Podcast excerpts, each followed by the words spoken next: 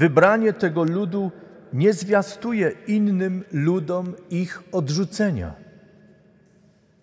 Bóg miłuje również inne ludy, także pogańskie, które są religijne na swój sposób, żyją i kierują się swoimi wartościami.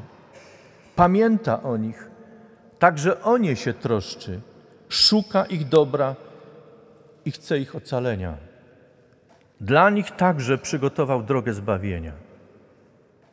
Takiego Boga odnajdujemy w księdze Jonasza. Boga zapraszającego, szukającego człowieka, troszczącego się o niego.